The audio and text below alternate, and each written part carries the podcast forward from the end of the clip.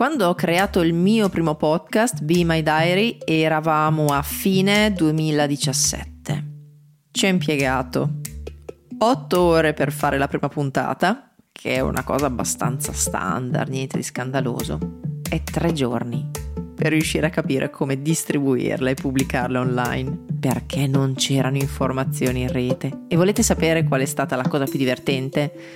Non è che dovessi fare chissà cosa, c'era un solo hosting tra cui scegliere, Spreaker, e una sola piattaforma su cui pubblicare Apple Podcast, che al tempo si chiamava iTunes. Questo per farvi capire quanto è cambiato il mondo del podcast, sia eh, dal lato di chi ascolta, sia dal lato di chi produce e pubblica. Questo era fine 2017 siamo adesso in cui sto registrando questa puntata nel 2023 sono passate ere geologiche e il podcast attenzione non è uno di quegli ambiti in cui la tecnologia è andata avanti fortissimo. Sì, sono nati più hosting, sono nate più piattaforme, ci sono un pochino di sistemi di tracciamento degli ascolti in più, ma non è che sia successa tecnologicamente sta gran roba. E quindi oggi voglio analizzare con voi quelli che sono stati gli errori che ho fatto con il mio primo podcast Be My Diary, un po' per non conoscenza del mezzo, un po' perché alcune cose ancora non esistevano. Se ti stai chiedendo chi sono io, sono Rossella Pivanti, mi occupo professionalmente di produzione di podcast, lo faccio per le aziende, le agenzie le case di produzione e lo faccio anche sotto forma di formazione per gli indipendenti. Io sono formatrice per Spotify Sound Up per alcune università, nonostante questa partenza così disastrosa. Questa partenza così disastrosa era data semplicemente dal fatto che era un media agli inizi. Se invece ti stai domandando dove sia la mia voce, è semplice, l'ho lasciata in piazza a Piacenza questa mattina alle 5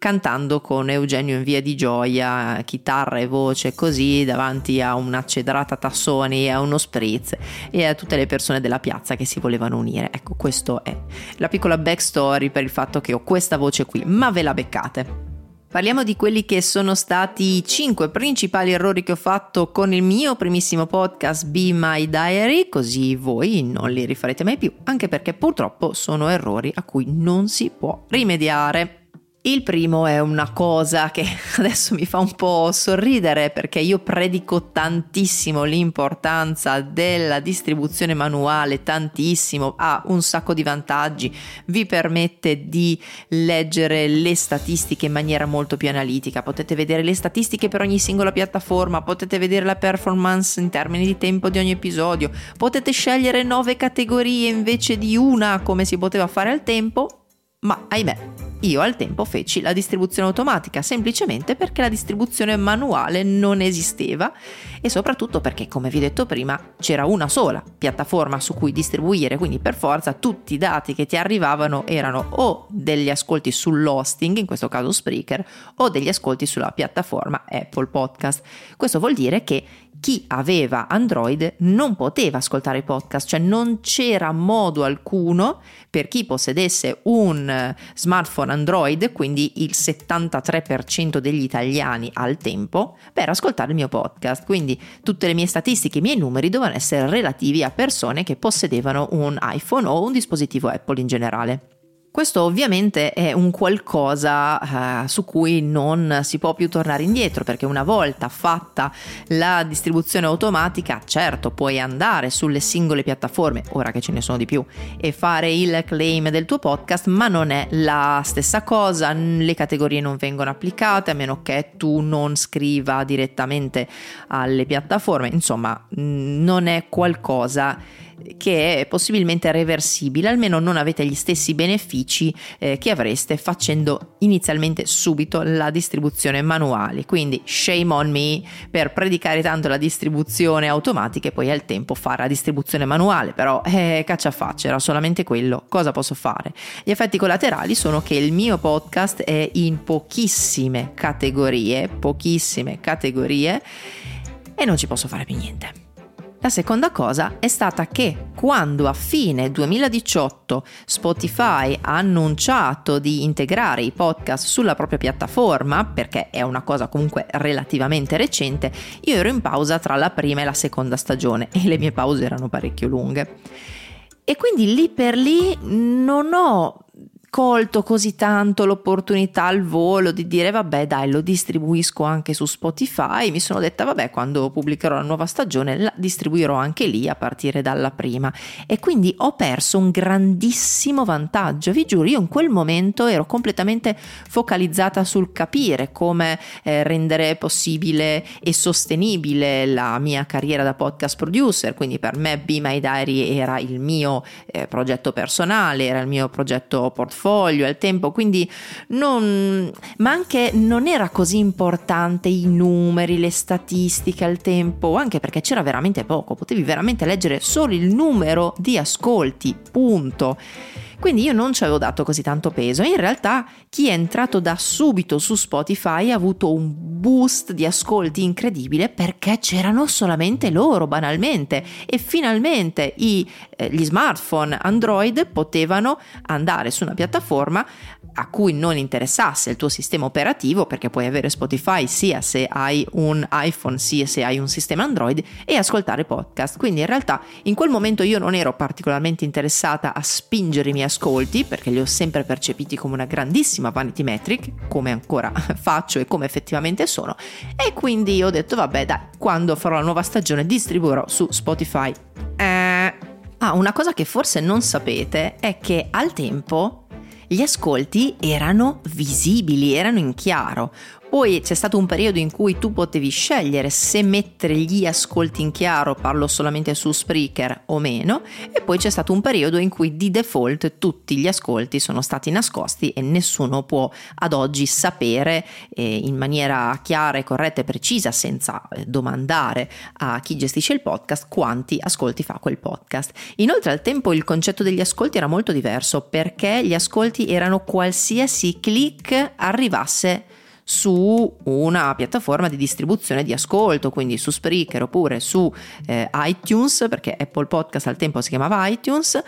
bastava fare un clic di mezzo secondo e avevi già calcolato l'ascolto, qualcuno lo calcolava dopo 3 secondi, qualcuno su 5 secondi, qualcuno su 1, insomma era veramente facile avere degli ascolti, ma era anche veramente facile taroccare questi ascolti. Quindi dopo è arrivato IAB che ha deciso, anche eh, grazie appunto alla regolamentazione di cui si è sentito il bisogno, di definire che l'ascolto viene calcolato solamente dopo un minuto mi ricordo che la mia prima puntata fece 92 ascolti ed ero al primo posto di iTunes. Mi sono guardata la mattina dopo allo specchio, mi sono proprio messo il mantello dietro la schiena, così ho aperto le braccia, Superman position, e ho detto vai, sei fighissima. Adesso ci rido un sacco. E andiamo invece con il terzo errore. Il terzo errore è che non mi preparavo le puntate in anticipo. Le puntate di Be My Diary sono leggermente complicate da montare, leggermente. Ci mettevo tra le 8 e le 16 ore solo per fare il montaggio, perché erano molto complicate, perché al tempo era tutto un po' complicato, diciamo la, la verità, anche trovare le musiche e tutto quanto. Avevo una particolare cura per la scelta musicale, la messa a tempo e tutto quanto, il ritmo e quindi ci mettevo tantissimo tempo. Arrivavo alla notte prima della pubblicazione, tipo alle 5 del mattino, a pubblicare la puntata che avevo appena finito di montare.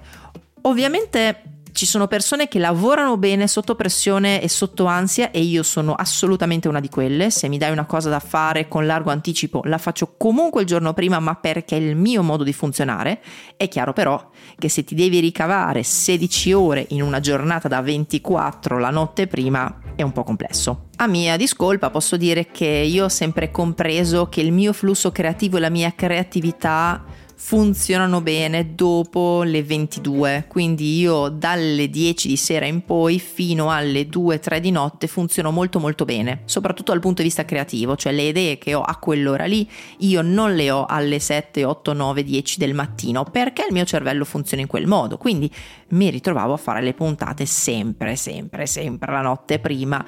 e quindi il lunedì quando lanciavo la puntata fondamentalmente la lanciavo poi andavo a letto per riprendermi di tutto quello che insomma era successo la notte prima per montare la puntata. Ecco, se riuscite a fare le puntate in anticipo sarebbe meglio. Il quarto errore è stato quello di non dare continuità a questo progetto e qui voglio aprire una grande parentesi. Se c'è una singola cosa che ha avuto l'impatto più grande in assoluto sulla mia carriera professionale e posso dire anche personale è stato Be My Diary. Be My Diary è stato uno tsunami uno tsunami nonostante fosse partito con 92 ascolti che vi ripeto al tempo erano er meglio der meglio der meglio, cioè prima su iTunes bloccata lì con 92 ascolti e guai che li toccava, cioè erano tanti al tempo per farvi capire. A quel tempo però non avevo capito quanto Be My Diary fosse stato effettivamente impattante. Ad oggi guardandomi indietro me ne rendo conto, se c'è una singola operazione che eh, ha veramente cambiato completamente la mia vita professionale, lavorativa, quindi e in parte anche personale è stato Be My Diary, ma quando ci sei in mezzo fai fatica a renderti conto di queste cose. Quindi io avevo il mio modello stile Grey's Anatomy che prevedeva che io pubblicassi 13 puntate, stop di un anno e altre 13 puntate, perché io avevo scientemente scelto un modello che le persone già conoscessero, cioè quello delle serie TV, cioè al tempo Netflix non era così, non so neanche se era già uscito Netflix al tempo, non ricordo. Comunque Netflix non aveva spinto così tanto il binge listening, scusate, il binge watching, questo è un lapsus freudiano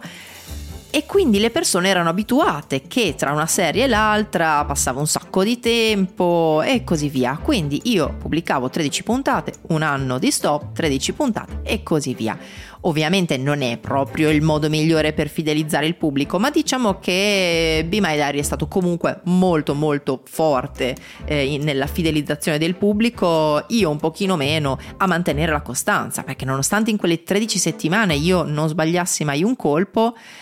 e poi però dopo due stagioni mi sono fermata, ma perché effettivamente la vita si è messa nel mezzo ed era proprio quella vita che avrei dovuto raccontare, che avevo promesso di raccontare in Be My Diary. E, e quindi mi direte, ma perché non lo riprendi adesso? Perché poi ti viene paura, cioè quando hai fatto qualcosa di così imperfetto, perché stiamo parlando degli errori, non delle cose fatte bene in Be My Diary, ma con un impatto così forte, così grande, hai quasi paura a toccarlo, cioè io ho un rispetto e una venerazione per quel mio primo bambino così imperfetto che ad oggi io ho veramente quasi paura a riprenderli in mano e poi purtroppo eh, o per fortuna c'è un problema di tempo, cioè io faccio questo, cioè non be my diary, io faccio produzione podcast 24 ore su 24 tutta la settimana e vi giuro che lavoro 6 giorni sicuramente e a volte anche 7. Se ci metto anche 8, 9, 10 ore, quelle che sono di montaggio di Be My Diary, eh, diventa complessa. Quindi da un lato Be My Diary mi ha portato a fare questo come lavoro, dall'altro il fatto che io faccia questo come lavoro ha portato come side effect il fatto che io non continui Be My Diary. L'ultimo errore, parlando proprio di fidelizzazione del pubblico, è stato non partire con una newsletter da subito. Sono partita con la newsletter solamente alla seconda stagione, ma perché nella prima stavo ancora capendo che cavolo avessi fatto e quindi sono partita con la newsletter solamente la seconda stagione, la newsletter è stata dirompente. Eh, io per raccogliere lead feci una puntata bonus, le persone potevano lasciarmi un'email e ancora ad oggi è online, possono lasciarmi un'email e mh, avere questa puntata extra in più in cui tra l'altro io testavo un sacco di microfoni in un sacco di ambienti diversi, quindi l'audio è molto strano, è proprio una puntata particolare avevo fatto ascoltare un assaggino di questa puntata, poi se volete il resto, email e, e ve la mando. E questo ebbe un, veramente una risposta pazzesca, vi sto parlando a questo punto, non più di 2017-2018, ma 2019, parliamo di più di mille email nel giro di due o tre mesi e mezzo, quindi veramente tanto. Pensate se io fossi partita subito con questa newsletter. Poi ovviamente questa newsletter era legata a un progetto che poi è rimasto in stallo, quindi questa newsletter ad oggi molti mi hanno seguito nell'attività che faccio adesso di formazione, di divulgazione e di produzione in ambito podcast, ma comunque una parte mi chiede ancora, ehi, ci siamo anche noi, quando è che escono le nuove puntate di My Diary? Ecco, questi sono i 5 errori che ho fatto con la mia prima serie, quindi non fare la distribuzione manuale, ma al tempo non si poteva. Ignorare quello che è stato il potere dirompente di Spotify e quindi distribuire tardi su Spotify e perdere tanto tempo e tanti ascolti.